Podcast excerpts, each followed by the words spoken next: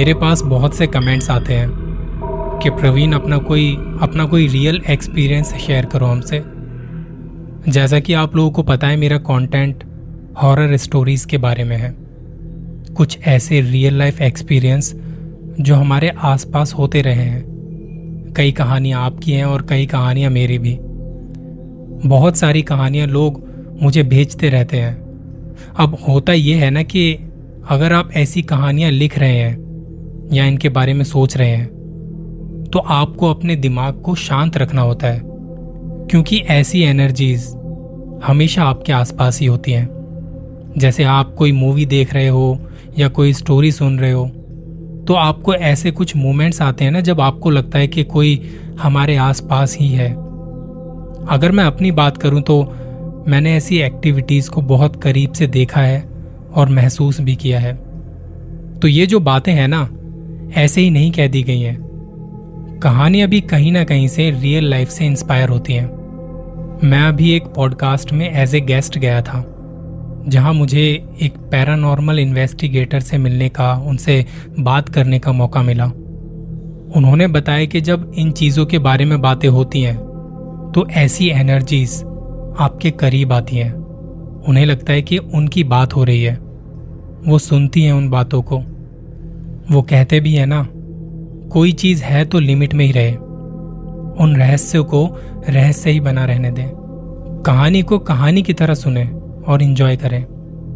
तो अब मैं आपको अपनी ऐसी तमाम कहानियों में से एक रियल कहानी सुनाता हूँ। मुझे हॉरर स्टोरीज में इंटरेस्ट ऐसे ही नहीं आ गया है। मैं कहीं भी जाता हूँ या आप भी किसी गली मोहल्ले में चले जाइए, आपको ऐसी कहानियों की भरमार मिलेगी। लोग चाहते हैं अपने एक्सपीरियंस शेयर करना, और वो करते भी हैं। मैंने मई 2022 में अपना पॉडकास्ट शुरू किया था हॉरर स्टोरीज के बारे में, क्योंकि मेरे पास बहुत कहानियाँ हैं इस टॉपिक पर, और फिर आप लोगों का प्यार भी खूब मिला, और चाहूँगा कि ये प्यार आगे भी यूँ ही बना रहे। इस पॉडकास्ट के साथ मैंने कुछ एक्सपेरिमेंट्स भी किए थे। रेगुलर कहानियाँ अपलोड करता रहा हूँ। बहुत मेहनत की है। इसके साथ साथ मैं कुछ और भी काम करता हूँ। कहानियाँ लिखना, उन्हें रिकॉर्ड करना एडिटिंग करना, वो सब मैं खुद ही करता हूँ। और मेरे ख्याल से हर स्टोरी टेलर जो कहानियाँ सुनाता है, लिखता है, वो बहुत मेहनत करता है। पहले मुझे भी ये काम बड़ा आसान लगता था, पर यह काम इतना भी आसान नहीं है। दिन भर का बहुत सारा वक्त यूँ ही दूसरे कामों में निकल जाता है। तो रात को रिकॉर्डिंग करता हूँ। और रात के वक्त मैंने कुछ ऐसी ऐसी चीज़ें महसूस की हैं कि किसी के भी रोंगटे खड़े करने के लिए वो एक पल काफ़ी होता है। ये मैं बहुत अच्छे से जानता हूँ। क्योंकि बहुत सारे लोगों की कहानियाँ आती हैं, मैं उन्हें सुनता हूँ, लोग बताते हैं उस एक हादसे के बारे में, जब डर के सही मायने उन्हें समझ में आते हैं। एक होता है कह देना, डर के बारे में कुछ भी बोल देना, पर एक होता है उसे फेस करना। जब आपके साथ वो हो रहा है तो पहले मैं रात को कहानियाँ रिकॉर्ड करता था, क्योंकि मेरे घर के साथ में एक चलती फिरती सड़क है, जहाँ से दिन भर गाड़ियों की आवाज़ आती रहती है। बैकग्राउंड नॉइज़ बहुत ज़्यादा होता है तो इस वजह से रात को स्टोरी रिकॉर्ड करना मेरे लिए ठीक था। वैसे तो मुझे कई बार पहले भी ऐसा फील हो चुका था। ये कहानियाँ सुनाना तो मैंने अभी शुरू किया है दो साल पहले। पर मेरे साथ तो ऐसा बहुत पहले से है। मैंने बहुत कुछ देखा है और लोगों से सुना भी है उनके बारे में, उनकी कहानियों के बारे में। मैं कोई भी काम शुरू करने से पहले हनुमान जी को याद करता हूँ और फिर अपना काम शुरू कर देता हूँ। 2022 अगस्त महीने की बात है। मैं रात को कहानी लिख चुका था। 11 बज चुके थे। मैं अपने कमरे से निकल के एसी वाले कमरे में चला गया। क्योंकि मैं जहाँ कहानियाँ लिखता हूँ, उन्हें रिकॉर्ड करता हूँ, वो घर का स्टोर रूम है। जहाँ बस एक पंखा लगा हुआ है तो गर्मियों के मौसम में बीच बीच में दूसरे कमरों में थोड़ा आराम करने निकल जाता हूँ। तो 11 बजे तक कहानी खत्म करके मुझे बस अब उसे रिकॉर्ड करना था। घर के सारे लोग सो चुके थे। बस मेरे कमरे की लाइट जली हुई थी, जहाँ पे मैं बैठा था। मैं पानी वगैरह पी के फ्रेश होने वॉशरूम चला गया। रात के इस वक्त तक बहुत सन्नाटा हो जाता है। हाँ थोड़ा अगर कहीं कूलर चल रहे हैं तो उसकी आवाज़ आ जाती है, पर मेरे घर में आज के टाइम पे एक भी कूलर नहीं लगा। मैं जब वॉशरूम से बाहर आके हाथ धो रहा था, अपनी आँखों पर पानी की छींटे मार रहा था, तभी मुझे मेरे कानों के पास एक ठंडी सी हवा महसूस हुई, जैसे किसी ने मेरे कानों पर अपनी साँसें छोड़ी हो। वो होता है ना कि जब आपके चेहरे पर पानी लगा हो या पसीने आ रहे हों, तब आपको हल्की सी आधी हवा भी ठंडी लगती है। मुझे वैसा ही लगा। मेरी आँखें बंद थी तो मुझे लगा कि शायद हवा चल रही है बाहर जो मैंने अभी महसूस की। मैंने अपना चेहरा साफ़ किया और थोड़ी देर बालकोनी में खड़ा हो गया कि ठंडी हवा को महसूस करता हूँ। पर वहाँ खड़े खड़े मुझे पसीने आने लगे। बाहर पेड़ों का एक पत्ता तक नहीं हिल रहा था। मैं सोच ही रहा था कि फिर वो हवा कहाँ से आई। इतने में मुझे महसूस हुआ किसी ने पीछे से मेरी शर्ट खींची है। मैंने झट से मुड़ के देखा तो वहाँ कोई नहीं था। मैं वापस से अपने स्टोर रूम में आ गया, जहाँ मुझे रिकॉर्डिंग करनी थी। माइक वगैरह सेटअप किया, पंखा बंद किया और अपनी कुर्सी पर बैठ गया। मेरे सामने मेरी लिखी हुई कहानी थी। मैंने उसे पहले एक बार अच्छे से पढ़ा। क्योंकि फिर रिकॉर्डिंग के टाइम आपका फ्लो बन जाता है और गलतियाँ ज़्यादा नहीं होती। दस पंद्रह मिनट ठीक से पढ़ने के बाद मैंने रिकॉर्डिंग शुरू की। जैसे ही रिकॉर्डिंग करने बैठा, मेरे पीछे रखी एक किताब गिर गई। उसके गिरने की आवाज़ से मैंने पीछे देखा तो वो किताब नीचे उल्टी पड़ी थी। रिकॉर्डिंग बंद करके मैंने उसे वापस से उसी जगह पर रखा और फिर से रिकॉर्डिंग करनी शुरू की। रात के 12 बजने को थे। और मुझे ये था कि आधे घंटे में रिकॉर्ड करके देखता हूँ कि कब एडिटिंग करनी है, अभी या कल। कहानी की रिकॉर्डिंग करते वक्त मैं माइक में हेडफोन कनेक्ट करता हूँ, ताकि मुझे मेरी आवाज़ का पता चलता रहे कि कैसी आ रही है। साढ़े तीन मिनट की रिकॉर्डिंग के बाद वो किताब फिर से गिरी। उसकी आवाज़ से मैं फिर से रुक गया। मुड़ के देखा तो वो किताब वैसे ही गिरी पड़ी थी जैसे पहले गिरी थी। मुझे याद है मैंने उसे अच्छे से रखा था। बिना किसी मतलब के वो वहाँ से गिर ही नहीं सकती थी। खैर, मैंने फिर से उसे उठा के रखा और आगे रिकॉर्डिंग करने। अब जब मैं आगे की रिकॉर्डिंग कर रहा था तो मुझे हेडफोन पर मेरी आवाज़ भारी सी सुनाई देने लगी। मैंने हेडफोन हटा के खुद की आवाज़ को सुना। तो वो नॉर्मल थी, जैसे अभी बोल रहा हूँ। पर जब मैं हेडफोन से सुन रहा था अपनी आवाज़ को तो वो कुछ ऐसी थी। मुझे समझ ना आए कि ये क्या गिलीच हो रहा है। मेरे पास दो माइक हैं तो मैंने माइक चेंज किया, रिकॉर्डिंग करने लगा। इस बार रिकॉर्डिंग करते वक्त मुझे कोई डिस्टरबेंस नहीं हुई। रिकॉर्डिंग कंप्लीट करने के बाद मैं जब अपना सेटअप समेट रहा था, तब मैंने हेडफोन लगाए और सुनने लगा अपनी रिकॉर्डिंग मुझे यहाँ कमरे में गर्मी भी लग रही थी। बाहर निकल के मैं फिर से बालकोनी में गया। जहाँ मौसम में इस बार थोड़ी ठंडक थी पहले के मुकाबले। रात के सन्नाटे में अपनी रिकॉर्डिंग अच्छे से सुन पा रहा था मैं बालकोनी में। पाँच मिनट की रिकॉर्डिंग के बाद मुझे मेरी आवाज़ भारी से सुनाई देने लगी। मेरा ध्यान नीचे की तरफ़ था। वहाँ कुछ कुत्ते भौंक रहे थे। मैंने वहाँ ऊपर से उनके ऊपर एक मग्गा पानी फेंक दिया। वो छह सात कुत्तों का ग्रुप था। सारे इधर उधर भाग गए। लेकिन एक कुत्ता मुझे ऊपर की तरफ़ देखता और मेरी तरफ़ देख के वो भौंकने लगा।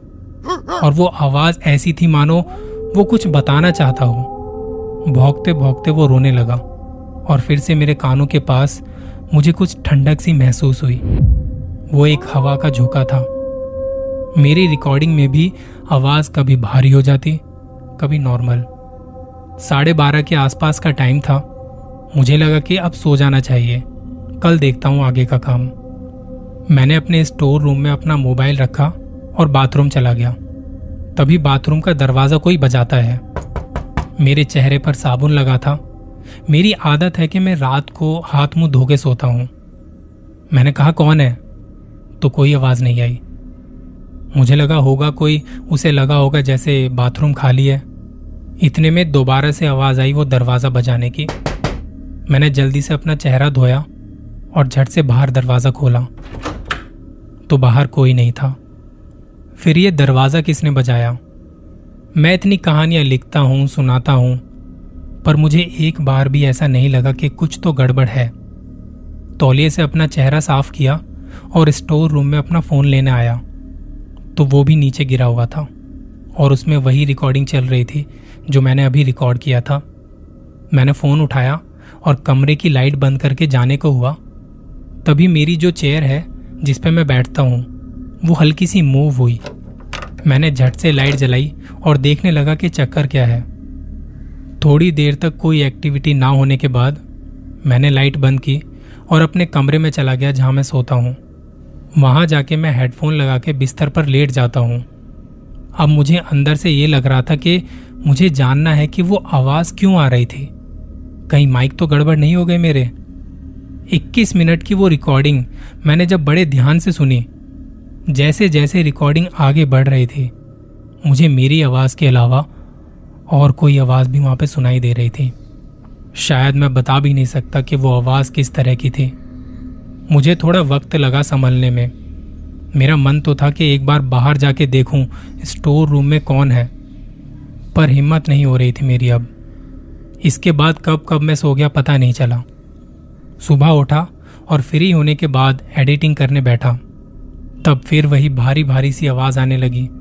मैं आपको सुनाता हूँ वो आवाज़ कैसी थी।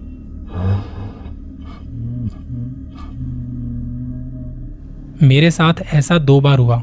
सेम इसी कहानी के साथ जब मैंने रात को ये कहानी रिकॉर्ड की थी। दो दिन तक मैं परेशान था, क्योंकि मेरी स्टोरीज जा नहीं रही थी। फिर एक दिन मैंने दोपहर को रिकॉर्डिंग की। थोड़ा बैकग्राउंड नॉइज़ था, पर वो भारी आवाज़ अब नहीं थी। उस दिन के बाद मैं समझ गया कि शायद रात को रिकॉर्डिंग करना अभी बंद कर देना चाहिए मुझे। कोई तो है जो मेरी बात सुन के यहीं ठहर जाता है। मैंने अपना रिकॉर्डिंग का टाइम बदल लिया। अब मैं दिन में रिकॉर्डिंग करता हूँ, और सब सही चल रहा है। रात को कभी देर हो जाती है काम करते करते तो मैं अपने पास हनुमान चालीसा रखता हूँ। एक रात काम करते वक्त मुझे इंस्टा पे कॉल आता है। सामने से वो कहता है, प्रवीण भाई, मैं आपके पॉडकास्ट सुनता हूँ और मैं आपसे एक बात शेयर करना चाहता हूँ। मेरा अपना पर्सनल एक्सपीरियंस है। मैंने कहा, हो सके तो अपना वॉइस मैसेज रिकॉर्ड करके मुझे भेज दो। अभी बहुत टाइम हो गया है, रात बहुत हो गई है। तब उसने थोड़ा पॉज लिया और मुझे लगा कि जैसे इधर उधर देख रहा है। पॉज लेने के बाद उसने बोलना शुरू किया। वो डरा सहमा सा मुझसे कहता कि प्रवीण भाई, मैं इस वक्त ऐसी जगह मौजूद हूँ कि कोई आम इंसान यहाँ जाए तो उसका दिल बाहर निकल आएगा। ये एक वीरान जगह है और यहाँ एक विंटेज हाउस है। मेरी ड्यूटी लगी हुई है यहाँ पे। ये जगह शहर से काफ़ी दूर है। गवर्नमेंट के अंडर आती है ये जगह। इसकी मेंटेनेंस वगैरह सब वही करते हैं। मैं यहाँ काम करता हूँ तो मुझे वो नज़र भी आता है। वो एक लंबा सा दिखने वाला, आधा जानवर, आधा इंसान है। जब वो ये सब बोल रहा था तो उसके पीछे से कुछ ठोका पीटी की आवाज़ भी आ रही थी।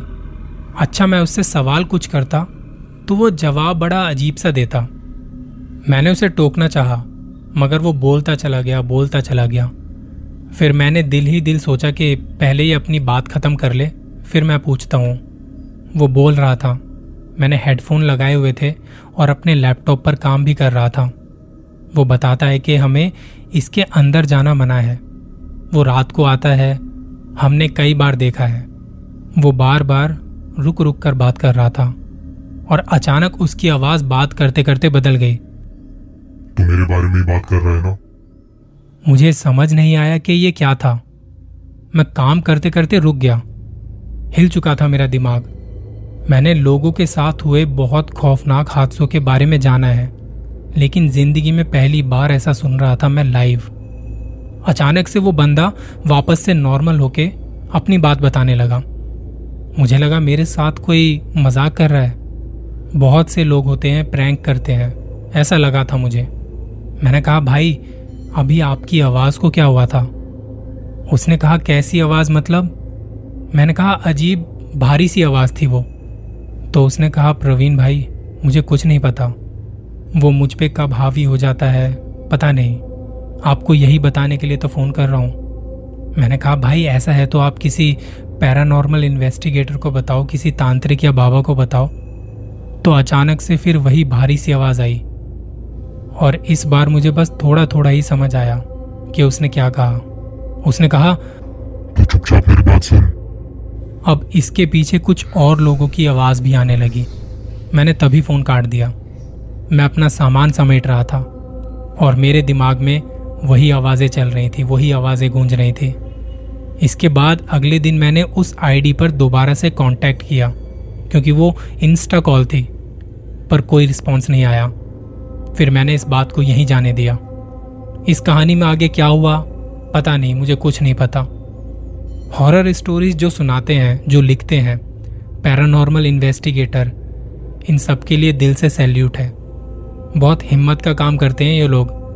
अगर आपको कभी कोई स्टोरी पसंद ना आए तो उसे बुरा भला मत कहिए। उनकी मेहनत को देखिए एक बार। बस इतनी सी गुजारिश है। ख्याल रखें अपना। जल्दी मिलता हूँ किसी और कहानी के साथ। ये थी मेरी आप बीती, जो मैंने आपसे शेयर की।